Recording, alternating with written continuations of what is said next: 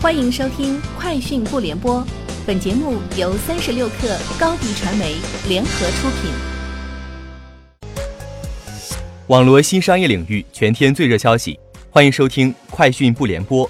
今天是二零一九年六月二十七号。三十六氪获悉，在今日举行的微信二零一九年首场线下公开课期间，微信小程序团队发布小程序服务商成长计划。从创建、能力、运营、拓展等四方面出发，给出解决方案。此外，微信支付还发布了商家卡片流量新入口。商家卡片位于微信卡包，用户可以添加喜欢的商家小程序至商家卡片。针对上市传闻，名创优品公司内部人士表示，其实名创优品二零一八年一月十五号就已启动 IPO，目前公司 IPO 正稳步推进中。关于拟上市地点，该人士则回应称，具体在内地、香港还是美国上市还未最终敲定。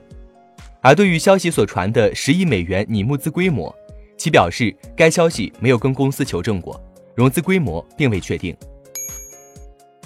针对近期苏宁易购出资四十八亿元收购家乐福中国百分之八十股份的事件，商务部新闻发言人高峰在新闻发布会上回应称。中国的商业零售业是充分竞争的行业，战略合作兼并重组是正常的市场行为。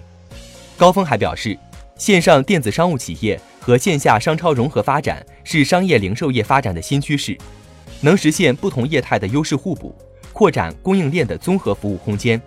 商务部将积极采取措施，推进线上线下融合发展，推动消费转型升级。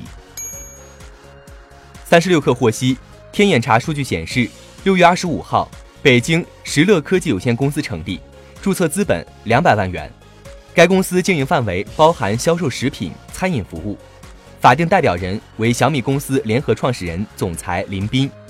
该公司股东为小米通讯技术有限公司，林斌同时任执行董事兼经理。三十六氪获悉。近日，人民网联合腾讯、网易、完美世界等十家头部游戏公司发起游戏适龄提示倡议，把游戏玩家分成四个年龄层级，并提出了相应的提示体系，包括游戏内容、类型和运营等方面的标准。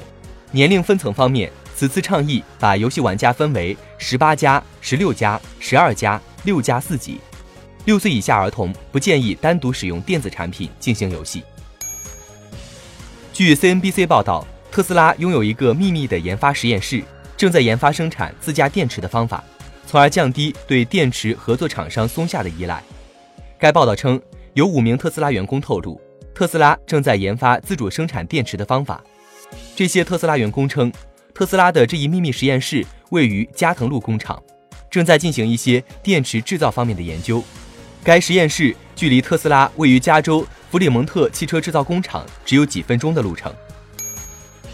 从多位滴滴知情人士处独家证实，目前已经和滴滴达成合作的第三方出行服务商有曹操出行、如祺出行、秒走打车、斑马快跑等，用户陆续可以通过滴滴 APP 呼叫这些平台的车辆。据另一位滴滴知情人士独家透露，滴滴会把共享出行的入口独立到一级导航来，和快车、专车等栏目并列。